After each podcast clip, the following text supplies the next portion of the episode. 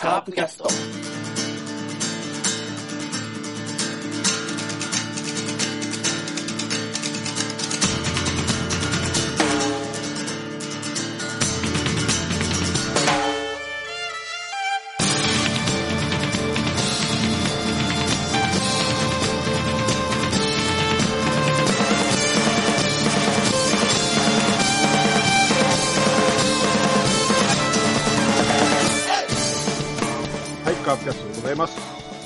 週も、えーカープの試合を振り返り、いろいろ、えー、ああだこうだと雑談をしていきたいと思います。今日のメンバーです。さあ、不動の一番バッター、ラロッカさん。どうも、こんばんは。まあ、こんばんは。いかがお過ごしでしょうか？いやいや、まあ普通に野球をね、ラジオで聞いたり、まあテレビで見るときは見たりしながら、はい。まあ楽しく一週間を過ごしてます。まあ、あの先週はね、結構厳しいことを言いましたけども、はい。まあ、結構改善されてる点、そうですね、すぐ反映されましたね、これがね。そうそう聞いてるんじゃないかって思われるぐらい、はい、そうされましたね。本当本当本当と、まだまだだなっていう点とはい。あって、まあそその辺をね、はい中心に喋れたらいいかなと思ってます。はい。よろしくお願いします。お願いします。はい。もう一人の方、バオバブさんです。どうも、こんばんは。こんばんは。いや、やっぱりあの、少ないとはいえ、はい。観客が入るとやっぱり全然臨場感が違うなと思って違います。ね。うん。でなんか、はい。観客入ってるし、今、あの、応援がないじゃないですか。はいはいはい。だちょっとメジャーっぽいですよね、静かに。そうそうそうそう。なんだか選手の声もまだ聞こえつつも、観客の声も聞こえるっていう、非常にちょうどいい感じで。そうですね。うん。あの、割とヤジも聞こえるっていうことです。そうそうらしいですよ。あ、ヤジっていうか、あの、一塁にランナーが出た時のベンチの声がすごい聞こえる。バックとか。はい。うん、あの辺がなんか、いいなと思って聞いてます。ね。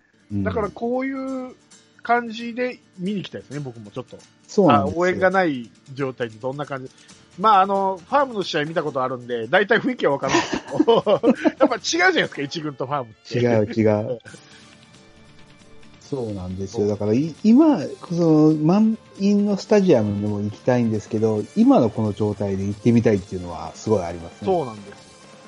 それ。ねえ。そうなんですよ。ちょっとどうやったらいけるのかなとか思いながら、そうですね。うん、本気で調べようかなと思いつつ。一応あの、松田スタジアムは年間指定の人優先ということで、ああ、なるほどな。一般の発売で買われた方は、あー全員払い戻しと。ああ、一体リセットということですね。うん。なるほど。まあ、そうだろうな。あそうですよね。だって、うんね、一応お金払ってるわけですからね、もう、まあ、そうですよね。しかも、抽選なんですよ。5000人しか入れないから。ああ、結構厳しい。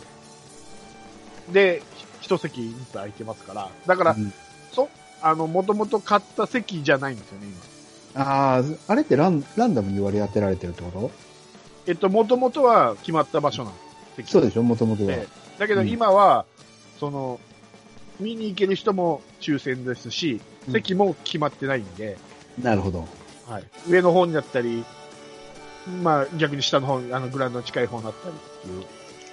ああ、じゃあもういい席で見てる人っていうのはものすごく確率で当たってるんだ。そうですす。なるほど。それだけお金払ってるから、多分。いや、わかんないですけど。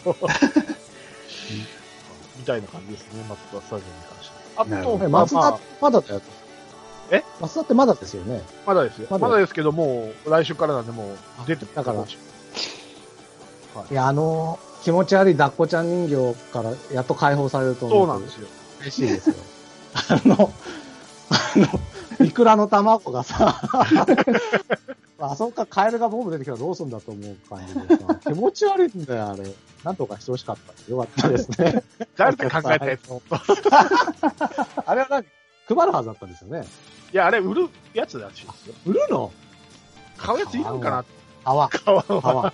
あ、あ配るんならまあでも売るもっとでっかくしてさ、あの、腕につけてさ、こう、2メートルぐらいあればさ、こう、ソーシャルディスタンスみたいなのできるかもしれない。邪魔くさいわ。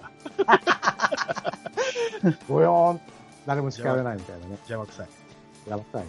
いや、あれはほん急に突風が吹いて、なんかあれでスタジアムが埋め尽くされた人だったんだけどね、一回。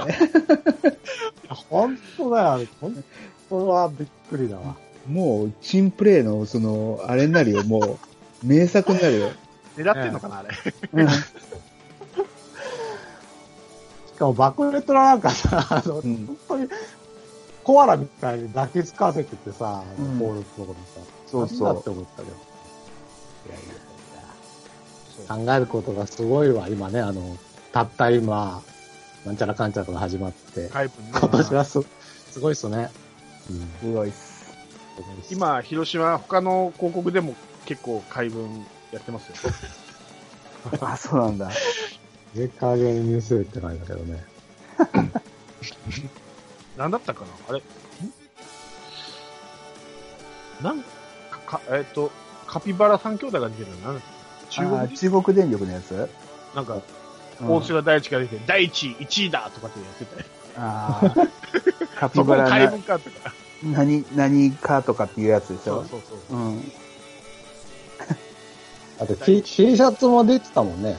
何を？あの、サバツル、翼とかね。T シャツ、T シャツ。そうそうそうそうね、サバツル、翼、やい、せいやとかさ。買う人いるの？知らん。僕国防。ひどいわ。今のちょっと面白かった。もっとひどいのありますよ。野間の。これ解文ですか？トマトみたいなもんですね。そうそう。野間ので終わってんだよ、これ。なんだろう、これ。ね何でも海まさ文ってと様は、まさと様。あ、まさとまさとさんはね。ああ、ちょっと王子っぽいからいいんじゃない？これは欲しいかもしれない。いらん。いらん。あといらん。野間のを着てる人いたらちょっとでも、あの、いい勇気あんなと思っちゃうけど、ね、本人でも起きないだろうね。意外にコアのファンがいるんじゃないの？いるから。いやー、すごいわ、カープ、今年は。たまに、たまに変なことあるからね、カープは。うん。うん。それを企画した人があって、それを採用した人がいるってことだからね。そうですね。うん、あの、企画した人もいるけど、採用した人がそういうの好きって言ったら、もうそこに怒涛のように攻めるからね。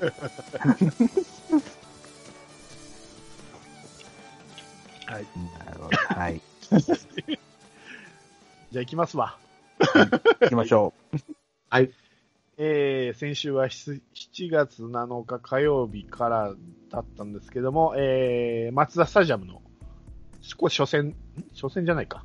阪神やってるから初戦じゃないね。ごめんなさい。うん。えー、DNA との試合は雨で中止と。うん。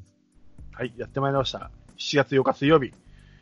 はい。広 島対 DNA4 回戦ですね。えーと、広島の先発が、あージョンソン、KJ ですね。う。はい。で、えー、横浜が浜口ですね。はい。で、えーと、スターティングメンバーでいくと、なんと、堂林翔太がサードで起用と。なんだったっけこの前今までの。この前の日に前の前の日か収録でね、堂林サードで使えと。うんサード問題が一気に解決するぞと言った途端、サードで起用ですよ。そしてあっさりサード問題解決とうんうん。言った通りにやってる。やってる。うん。よしよし。ですね。で、まあ、えー、先生は横浜が先生したんですけども、まあ、この日はね、堂橋デーですね。え3回に、えー、ワンアウト満塁からえータイムリーヒットで1点と。えー、あと、えー、5 6回裏に松山、あーそれから、えー、7回には、相手方のヤマトと、えー点を挙げるんですけども、最後ですね、8回、えーワンアウト満塁から、あーセンターへの逆転ホームランと。満塁。満塁逆転ホームランね。うんいやー、びっくりしましたね。これ僕僕も見てて、まあ、いいシシチュエーションだなとは思ってたけど、まさか、僕犠牲フライかなと思ったんですよ、あれ、センターへの。まさか届くとは思ったんで、うん。まあ犠牲フライならまあ最低限の仕事だなと思ってたんですよ。うん。だからまさかスタンドインするというね。いやー、素晴らしいの一言です。あっぱれです。やっぱり。ほんまですわ。しかもこの日は、えー、DNA の先発の浜口が調子悪くて、うん。えっと、8個の四死球を出してたんですよね。うんにもかかわらず全く点が取れないと。うん。えー、15残塁そしてて、まあ、何やってんだっていう、その嫌な空気。で、またこれがね、ジョンソンがね、あの、先発で、相沢と組んでますから。うん。またこれでね、ちょっとよそのイライラがと思ってたら、最後ね、8回こういうことがあったので、うんまあそれも吹っ飛んで、ジョンソンのイライラも吹っ飛んで、で、えーこの日は、えー堀江がプロ初勝利と。う。そうですね。ね。で、えー菊池康則が、えー、西武。ここでは、初めてかな？西武がつくのは。そうですね。そうですね。うんちょっと、まあ、バタついたんですけども、なんとか抑えて。うんまあ、これまでフォアボールね、一回も出してなかったのに、いきなりフォアボール出すってね。舞い上がってんなと思ったけど、これもこれも、ど堂林が3点差にしてくれたんでね。そうなんですよ。うん。よかったですよ。あと、この9回の表の菊池涼介の守備。うん。うん。あれ抜けてたら多分逆転、わかんないけど逆転されてた可能性もあるぐらい、素晴らしい、なんだろう、センターに抜けそうなのを、ほんとギリギリで取って、コースケにポンってうん。トスみたいなした。うん。ね。で、うまくいけばゲッツーも取れそうなぐらいのそうそうそうそううん。うん。そう。まあ、取れなかったけど、そうですね。あれなかったら本当やばかったですよ。そだから今年はあの、三好といいね、う。うん。今後この菊池といい、この9回の土壇場でのいい守備が目立つ試合が多いなって。うんうん。まあ、あれは感動したな。まあ、7回にひっくり返されたじゃないですか。うん。もう完全に負けムードだなと思って。で、しかも、この時までね、さっきも言ったように、浜口があれだけ調子悪いのに点が入らない。うん。これは典もう完全型的な曲げパターンだったよね。に負けパターンですよね。だって、で、しかも、うん。パットンだったじゃないですか、もう勝ちパターンで来てましたからね。そう。うん。そだってこれ、僕も長いこと野球見てるけど、ここまで残塁が多い試合ってないなと思って見てて、だって7回まで15残塁だよ。う。えってことは、1イニング平均2人残塁してるってことでしょ？えそうです。そう。?2 人以上。うん。あり得る、そんなの。超効率悪いね。だからやっぱりね、うん打順問題はあるんですよ、絶対に。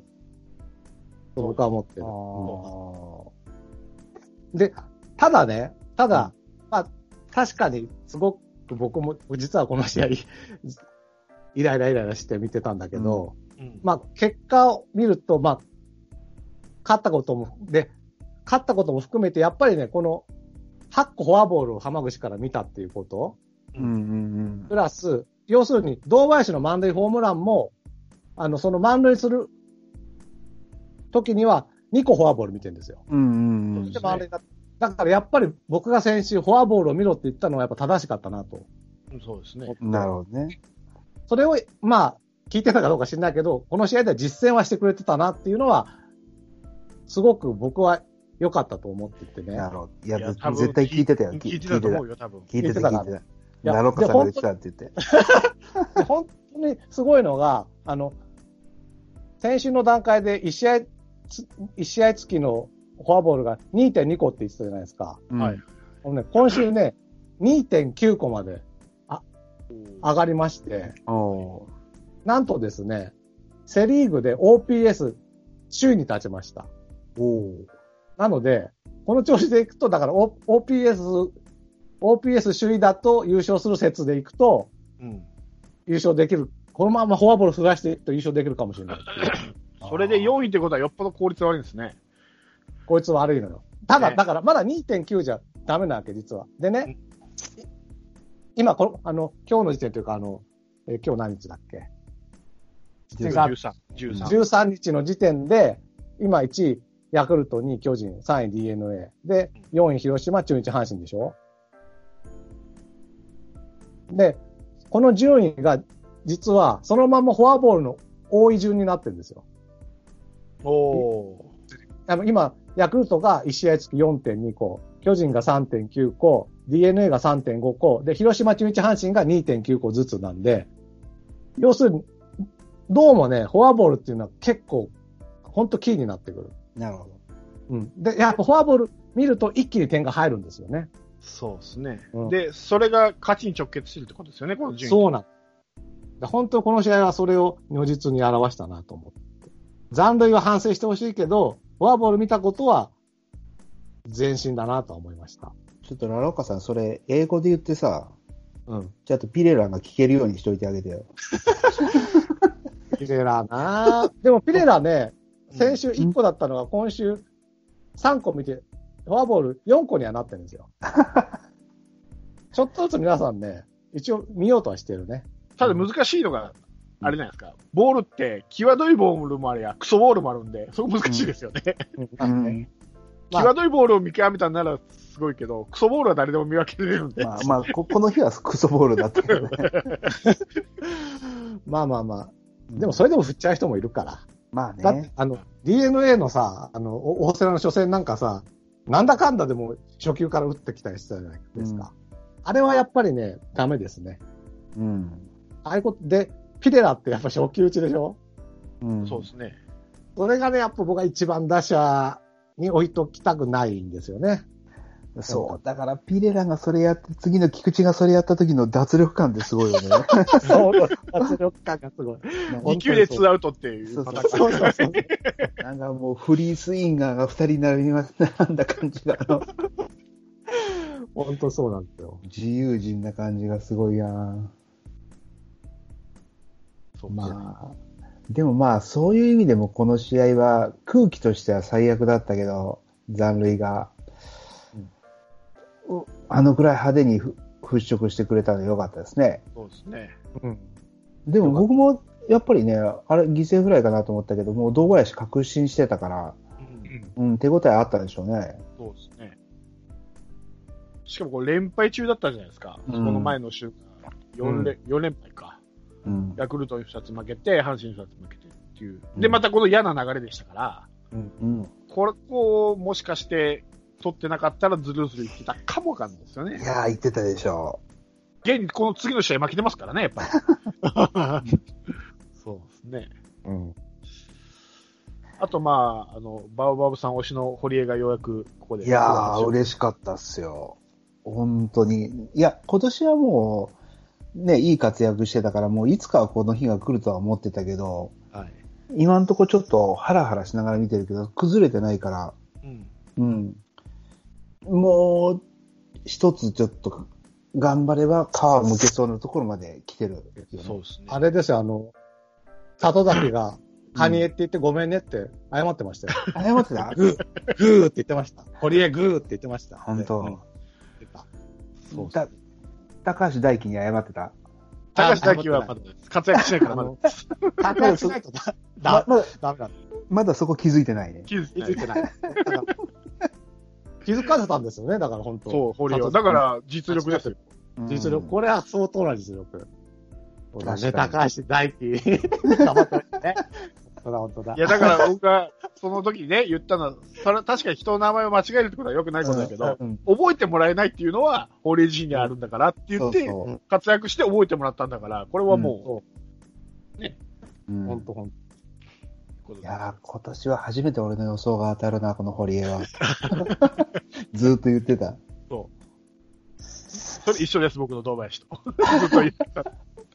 ずっと信じてたってやつ。ちょっと俺、堂林ここまで活躍してさ、島の匂いがするけど大丈夫？それね、バーボンさん、俺も思ってます。思ってるよね。ピそう。このまま首位出し、そうそうそうそう。ピッチャーから転身したっていうところもすごい似てるじゃん。そう。やべえな今年だけか。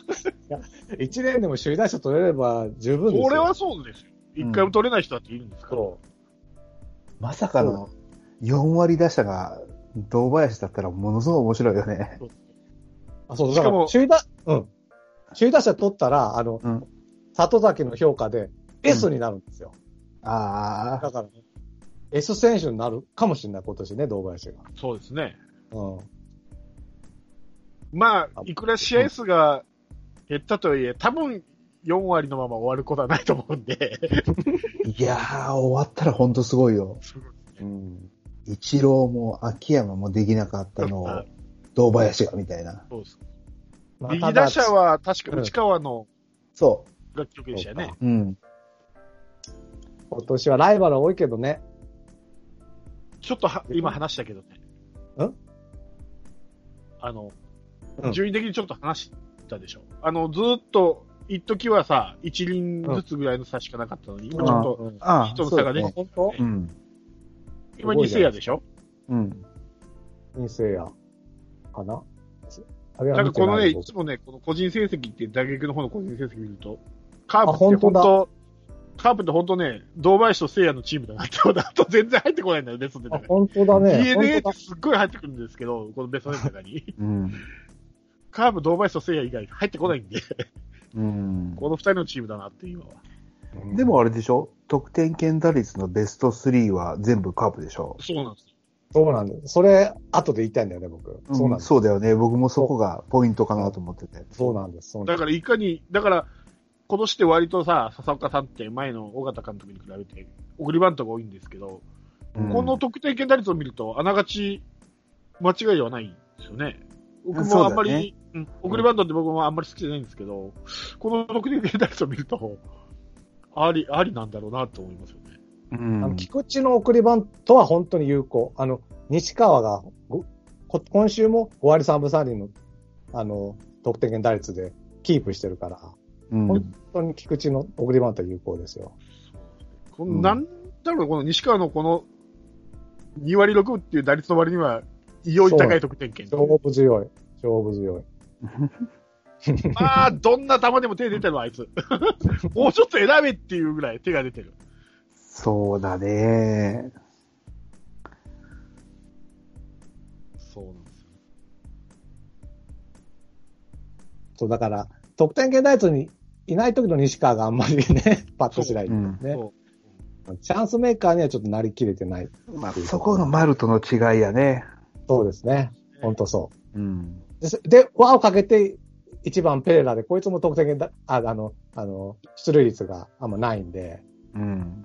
ここなんですよ。だから、なかなかこう、いい時はこう、いい時みたいに循環していく時はいいんだけど、うん。ぱったりの時に、こう、本当にぱったりになっちゃうところ。ぱったりでも多少点を積み上げていけるチームにならないところなんですよね。そうだね。と僕は思ってる。未だに。あこれ見たら、あれなんですね、堂林、唯一の4割なんですね、セーパー合わせて。そうです、そうそう。そんな時代が来るとは。はあ体がね、やっぱ聞くと軸がぶれなくなったっていうだけで、うんこうも変わるもんかな。やっぱ聖夜に弟子入れしたのが大きいのかないやー、そう考えてみたらあれじゃないですか。うちのコーチ何やってんのって思うじゃないですか。あそうなんだよね。ねうん。え。今やに弟までね。子入りしてね、これだけ開花するってね。もうで、新井のアドバイスとかね。ね。ちょっと悲しいですよね。ちょっとコーチ陣何やってんのって思うよね。微妙だね。でもペップさんも言ってたじゃん、なんか、阪神も結局、あの、コーチじゃなくて、誰だっけ？福留か誰かが アドバイスしたら誰かが覚醒したみたいなこと言ってそうたから。そうそうそう。今はもうそういうのが流行ってんじゃないの？いやいやいやいやいや。わかんないけど。まあ、ね、拓郎さんでもできなかったことですからね。い今今のところね。うん。ね考すごいよね。いや、いや、もし、あうんあとね、僕一つあるのはね、やっぱりね、鈴木誠也右打者だからなんですよ。拓郎左じゃないですか。で、その前の荒井コーチも左じゃないですか。うん。だから左は育ってくるんですよ。ずずーっと丸とか、まあ、松山とか、西川とか、左は育ってくるんですけど、ずーっと右がダメだったんで、いや、あれです。でやっぱ、り、聖夜とか荒井とか右バッターじゃないですか。うん。そういう選手に、そういう選手というか、まあそういう人にアドバイス受けたから、やっぱ違ったのかなと思って。やっぱり。向井がいるんですけどね。向かいをね。そうそう。まあ東でもそうか、左か。ずっと左東でも左。そう、東でも左。だから、向井よ。だから、俺、栗原が欲しかったんですよね。そうですね。ね。うん。栗原よいいいかもね。そうね。なんか、中日のベンチで、なんかやってた？わ。ビシエドとハイタッチしてたわ。そうか、ビシエド調子ですもんね。そう。今ね。栗原おるなと思って。そうね。いやいや、あの、栗原と広瀬がさ、今はコーチかと思うと、なんかこう、俺も年取ったなと思って、元気をしてるから。あそうだよね。もう僕が好きだった選手とかも、コーチすらもう引退してるからね、みんな。もう、達川だとか、なんかもあう、吉彦さんとか。はい。では、7月9日、いきます。木曜日、はいえー DNA との5回戦。えー広島先発が森下。えー DNA 先発が伊野ですね。うんはい。で、えー結果から言うと、5対1で負けました。はい。うんまあ、森下ね、球数は相変わらずめちゃくちゃ多いんですけど、もう3イニングまでに50球っていうのはもうずーっとそんな感じでめちゃめちゃ球数が多いんですけど、後半やっぱりね、抑えていくっていうか、球数が少なくなっていくっていう、どうもスロースターターな面がうん。あるなとうんで、まあ、この日雨とか、まあ、ちょっと球の投げ数とかあって、まあ、この日を最後にね、一軍登録抹消ということになってますけども、えー一一軍には帯軍、えー帯同させてるっていう報道が出てましたので、二軍行ってどうのこうのではなくて、まあ、単純に休ませるとうん。うん。いう感じかなと思いますね。はい。まあ、この日はもう完全にあれですよね。えー、後ろですね、ぶち壊したのは。確かに。まあそうね。だ、いや、この日はもう、森下が1回であの雨だから崩れるかなと思ったけど、踏ん張ってね、5回投げ切ったから、いや、すごい大したもんだなと思ったよ。そうなんですよね。まあねあと問題は、やっぱり7回の裏ですよね。あの、1対2で1点ビハインドの時に、ワンアウト1、3塁うん。のチャンスがあって、代打長野を出したんですよね。うん。で、この長野で何とかしようとして、でも、あの、ツーストライクまで行ったのかな？ツーストライクまで行って、あの、一塁ランナーと三塁ランナーが多分走ったんですよね。うん。か、一塁だけ走ったのかな？一塁ランナーだけ走って、うんあわよくば三塁ランナーが突っ込めたらな、みたいな作戦だったのかもしれないんだけど、うん、結局、でもそれは長野が当て、当てる、もしくはボールを見なきゃいけなかったんですよ。うん。あ、そう、ツースリーだ。ツースリーのカウントだから、ボールを見たらフォアボール、うん。もしくはストライク来たら当てて、その一塁ランナーは、なんとかに二塁に行く、もしくは三塁ランナーをホホームにゴロの間に返すみたいなう。うんん。作戦を取らなきゃいけなかったんだけど、長野が三振しちゃって、うん。で、キャッチャーが二塁には投げたものの、三塁ランナーのスタートが遅れたんで、結局ホームでアウトになって、まあ、三振ゲッツーでスリーアウトとう。うんん。なっちゃって、結局、せっかくの1、3塁、ワンアウト1、3塁のチャンスを2対2の同点できなかったっていううん。とこだったんですけど、で、僕はまあ、がっかりはしたけど、僕はあれ、でも意外とこれは評価してて、うん。一切こういうことやんなかったじゃないですか。今まで。そうですね。あ、笹岡さん。でもね、だから僕が再三先週言ったのは、いろいろやってくれってことなんですよ。そうですね。やって失敗したら、あ、こういうことはダメなんだって経験値になるんだけど、経験値を踏まないで淡々と同じ打順、同じローテでどんどんやってって、1年間通してダメだったっていうのと、いろいろ試行錯誤していろんな作戦も失敗したりしなんだして、同じ最下位でしたんだと、次の年は全然違うと思うんですよね。そうですね。うん。なので僕はこれは、怒りました。見てるときは。はい。何 やってんだと。でも、これは、まあ、笹岡さん、いいことをした、どっか、どんどんこういうことやって、いい経験を積んでほしいなと僕は思ったんですよね。はい。うん、ということ。はい。うんそうですね。結構こう、すごいこの試合のポイントだったなと僕は思ってるんです。うん。だから、この、あの、なんしえ、中日戦かな？あの、菊池がね、打席に立ってる時に、バントの構えしたり、こう、うんうんヒッティングしたりって、なん結構何球か粘ったのがあったじゃないですか。うん。うん。ああいうこともいいですよね、普段、あ普段というか、この笹岡さんの時には知ってなかったことを。そう。うん、いやそうなんですよねバスターなの？送りバントなの？って、どっちにも可能性がある選手じゃないですか、結局、まあ、あれうまくいかなかったんだけど、まあそうだよね。だからスクイズも含めてなんか選択肢がたくさんあるっていうのをちょっとオプションとして見せとかないとダメだよね。そうですよね。そうそうそう。そういう、そういうこともありますね。うん。で、多分ね、一回作戦として出してみないと、うんうん。わかんないんだと思うんですよ。あの本当に大事なところで出せないんだと思うんですよね。まだね。うん。うんなのでそして、そしてその作戦が誰ができて誰ができないかっていうのも見極めないとね。あ、うんそうですね。うん。できない人にね、いくらなん、ね、ずっとそういううんことをし、うんあの指示出しても意味ないんで、うん。そう。だから、どんどんやって、僕は失敗してもだからそこまで攻めない。あの、その瞬間は、うわーっていうのは許してほしいが、うん。カープヤスでは攻めないと。うん。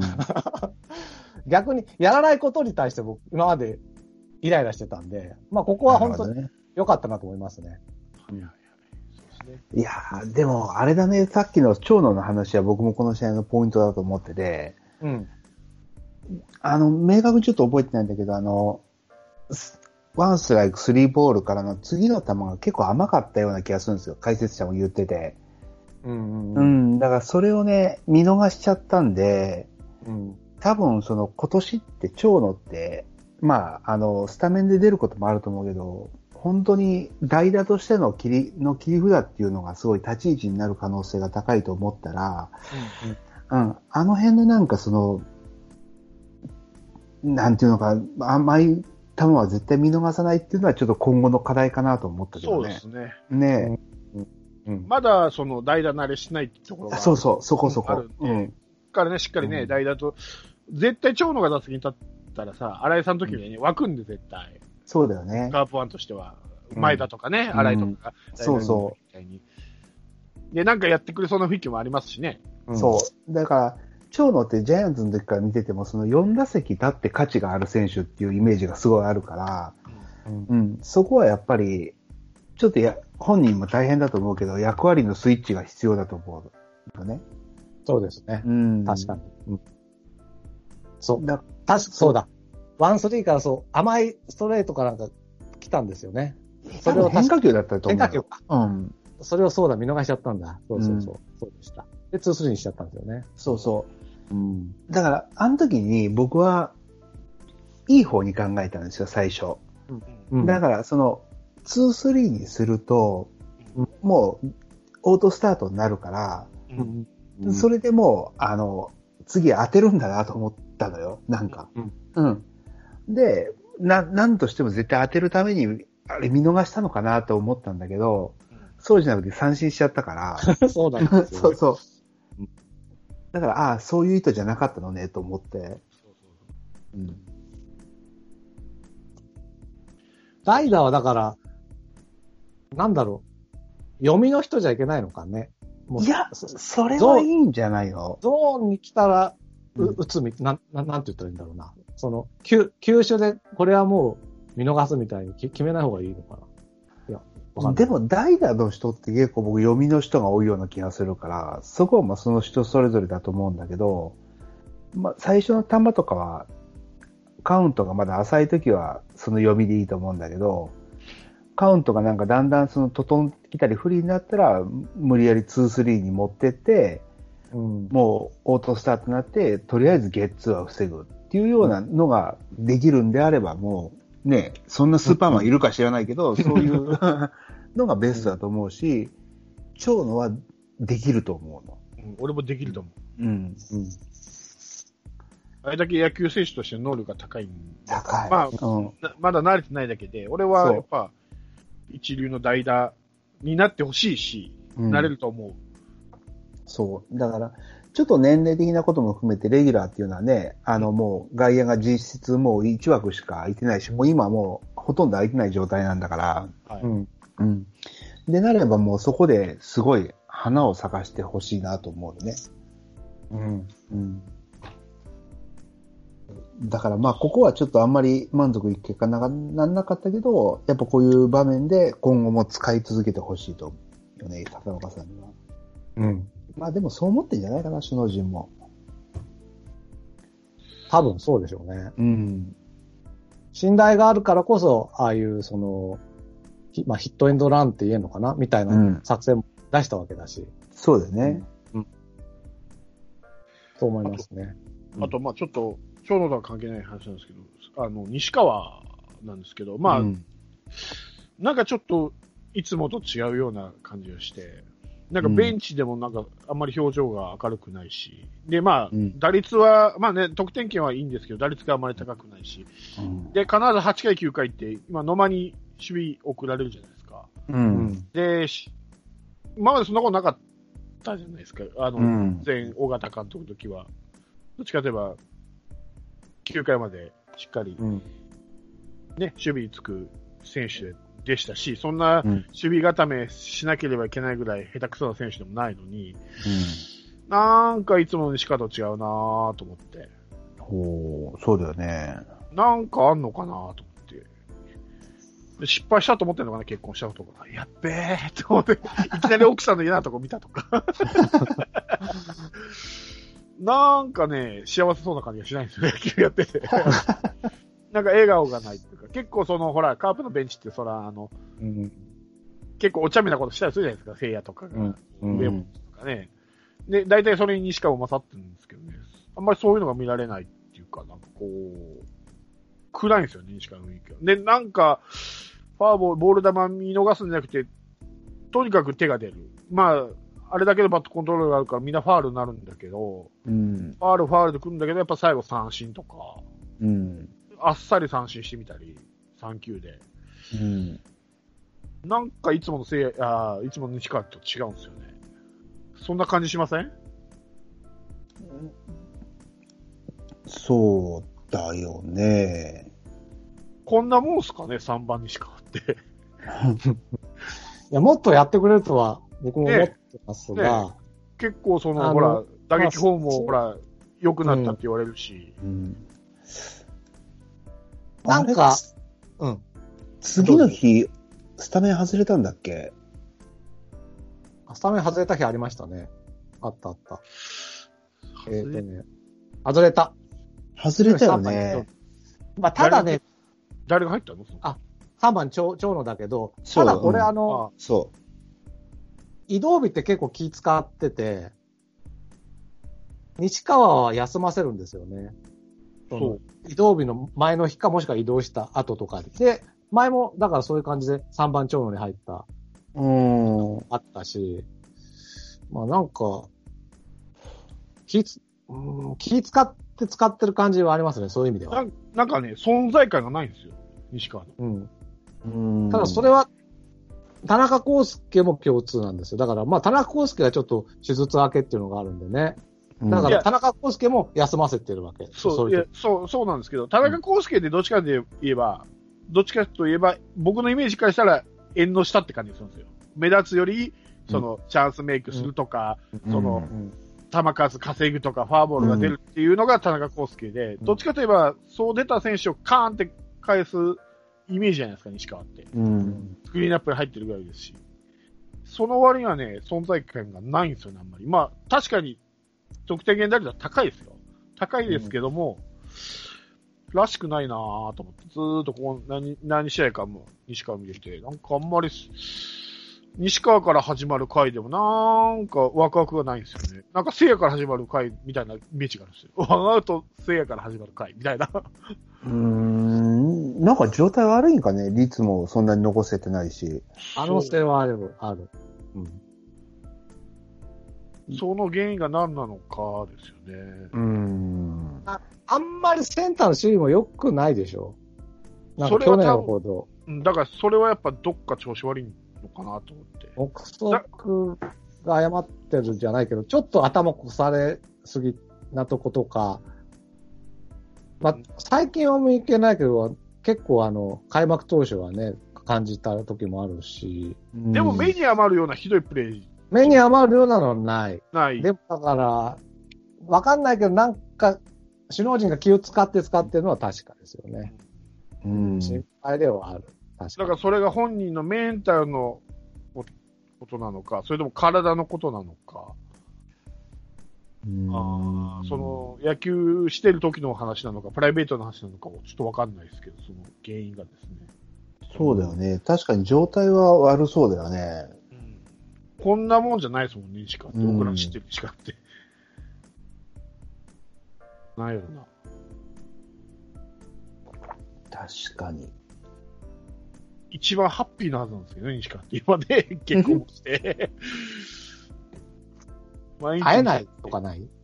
ほら。まあ、今広島に戻ってるけどさ、ずーっと奥さんに会えなかった。そんなことで1ヶ月ぐらい。へへこたれた。知らんけど。まあ、そのぐらいで会ってほしいってことですよ。だから、うん、わかんないなちょっとそこは。もうちょっと見てみないとね。ね、まあ、うん実際その後の試合でもタイムリー打ったりはしてるから、大事なとこではか、ね、ちゃんと結果を残してるけど、でも、こんな率じゃないはずだろうし、そんなまあでも去年も結結うん。去年も結構3割には満たなかったんで、結構うん好不調の波はあるっちゃある選手ではあるんですよね。うん。3割ないったって398でしょ？あ、298でしょ？うん。でもだからほぼ3割だね。今は不調だと考えれば、ここから上げていく時期もあると考えると、まあ3割ぐらいに落ち着くのかなっていう。まあ、そうなればいいんですけどね。うん。このずっと2願割いたい。5分、6分のあたりをうろするかもわかんないですし。うんまあ、まあ、得点圏が高いから、まあ、働いてる範疇だから、まあ、もうちょっとうんまあ。まあまあまあ、そうなんですけど、すぐ外せっていうわけじゃないんですけど、まあ、らしくないなって思って。うんそうね。うん、それはちょっとじゃあちょっと注目しよう、これから。うんいや、だから、その、セブンさんが言う通り、目立ってないんで、そう、うん存在感がないんですよ、今。あの、西川はここに、ここにありがないんですよ。うんただから僕も、調べてみて、あ、得点圏打率こんないいんだって思ったぐらいで、うんそういう意味では、目立ってないんですよ。そう打ったイメージがないでしょ、あんまり西川が。打っててるんですよ、確かに得点圏打率がこれだけ高いってことは、打ってるんだけど、打ってるイメージがないってことは、たイメージというか、全体的に西川という選手が、なんか、どっか、すごい活躍したとか、うん。なんかこう、飛び出た。だから、逆飛びでもないんですよ。なんだろう。全然、あの、ダメヒアじゃないけどさなんでこいつ使うんだみたいなこともないし、ないうん。すげえいいじゃんってこともないって、だからはい本当目立たないっていうのは確かにそう、そうそう思そなんでいうます。すね。もうそろそろね、西川龍馬で勝った試合があってもいいくらいなんですけどね。そうまあ、大体まあね、鈴木誠也のあのホームランがとかさ、堂林のっていうのがあるけど、なんかこう、ないんですよね。うん。あの、菊池でもね、最、あの、最、あの、なんていうんですか？最多勝、それじゃ最多勝じゃないわ。あの、なんて言うんだっけ、えっと、ごめん、ドラスでした。3本ヒット打つこと。マルチヒットあ、マルチじゃなくて、あ、もうだしょ猛打賞ごめんなさい。ごめんなさい。うん猛打賞が出てくった。あれね、菊池だってやることがあったんですけど、今年ああるんかな？猛打賞1回の。しか。わかんない。あともう一つ、6試合見る限りはないですね。ないし、だから気になるのは、だから僕がすごい気になってるのは、今、西川も見て思ったけど、に西川もそうだし、松山で僕気になってるのはホームランゼロなんですよ。ああ。で西川もホームラン1本。だから、この辺の、もうちょっと長打打つの期待してる人たちが、いまいち長打打たないですよね。ああ。うん。っていう、ま、特に僕は松山が打たねえなって思ってるんだけど。ああ、松山でも今回、今年はなんか、こうだっていうか、その流したりとかっていうのが多いよね。そう。逆実は方向に。打撃はし、それが、まあ、自覚的なのかな？うん。うん。だったらいいんだけど。まあ、3割9分5厘ですからね、そのう、ん。規定打席には入ってないけど、うん。まあ、そうですね。率は残してそう。昔みたいに引っ張る感じじゃなくて、すごい流したりとかっていう意識はあるのかなとは思って見てる。確かに。なんか今年はラッキーなポテンヒットが多いなと。あ 確かにね。これはある。うんうんこれ、センター定位置だったら絶対アウトだよなっていうのがヒットだったり。ああ、それはある。あの、あれもそうですよね。あの、糸井と上本がああ、そうだね。お見合いみたいになった分も松山でしたよね、あれ確か。うん。そあの、ラロッカさんが怒った、う。転がさん、そうそうそう転が3回っていうやつ。転がせよって、そう。新球で打てよって言ったやつね。そう。あれもそうだった。ね。まあ、うん。自覚的ならいいんですよね、その、うん松山の場合は。うん。まあ、それも率率残してるから、まあいいんじゃないかなと思うけどね。うん。はい。では、はいいきます。はい。あ、次行っちゃうんですか？あ、ダメですか？どうぞどうぞ。いや、もう、この試合は中崎をああ、そうですね。ね、そうですね。先、先般ですね。だからそう、この試合を機に2軍に降格したけど、やっぱりもう無理なのかね？俺はね、無理だと思う。うん、そうかね。あの、ね、年々悪くなってる。そう。確かにね、中崎でやっぱりよく打たれるじゃないですうか。んうん。だけどね、スタンドには入らなかったんですよ。それが今簡単にスタンドまで持ってかれるってことは、なるほどね。ね、だんだん悪くなってきてる。あんまり中崎ってホームラン打たれるイメージってなかったじゃないですか。そうなのそのだからそう。で、去年も、金属疲労かなっていうのをずっと自分の中でそう言い気がしてたんだけど、今年はやっぱりその、ランナーを出すのは一緒なんだけど、うん。うん、大事なところでやっぱ決めれないよね。もうすでに3本打たれてますからね、ホームラン。すごい。中継ぎなのに。ちょっとね、それが、ね、やっぱり、スタンドに来だしたってことは、やっぱ落ちてきてるってことですよね、やっぱ。ああ、そうだな。じゃあもう、今年はもう期待できない。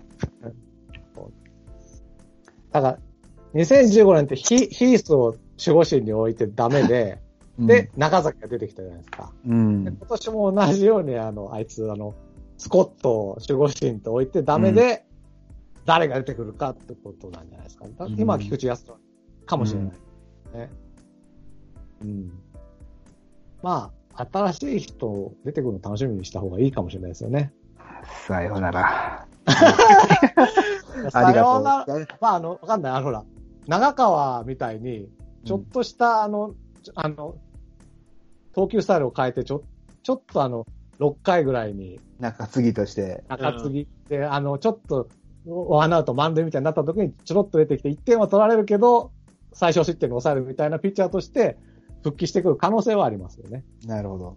うん。だからやっぱ抑えてしんどいですよね。だから今どこも抑え問題ってあるじゃないですか、うん決まったし、まあそれこそ今安崎ぐらいのもんでセレブで言ったら決まってるんでね。そう考えたらやっぱ、一昔前の岩瀬とかさ、うん。ね、メジャー行く前の藤川とかやっぱすごいんだろうなと思って、ずっと長い間抑えをやってきてる人って。ああ、そうだよね。うん。じゃあもう3年やってくれたからもう、そう同じなんだよ。ドラフト6位で入って。はい。うん。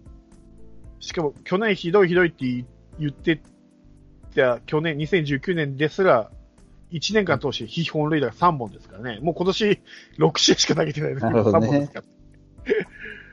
あれです。うんああの、なんて言うんだろう。ちょっと前だったら、もう、7番、8番、9番ぐらいで9回回ったら、比較的安牌な選手が出てきて、うんさっさと抑えられるみたいな選手が多かったけど、なんか、近年この、安牌の選手がいなくなってきたみたいな。なん例えば巨人だったら、重信とかさ、あの辺も9回出てきても、ポーンってヒット打ったりするでしょ？うん。なんかそういう、なんて言うんだろう。全体的にやっぱりレベルが上がってるのかもしれないですね。上のレベルのやっぱ鈴木誠也、岡本って上がってる分、実は、その、打の、下のレベルの人のレベルも結構上がってきてるのかもしれない。それは、その人の選手がレベルが上がってるのか、うんみ見方変えればこっちが下がってるっていう見方。でもほら、どの、山崎康明でさえ危なかったわけじゃない。で、藤川もダメでしょ、うん。で、ソフトバンクの森も一回炎上したりしてる時もあったし、うん。なんとなくだから、この、安牌みたいな打者がね、9, 9回回って、この人から始まるから、まあ、とりあえずワンアウトトレードみたいな打者が、なんか減ってきてんのかなっていう感じがする。ああ、なるほどね。なんとなくね。うん。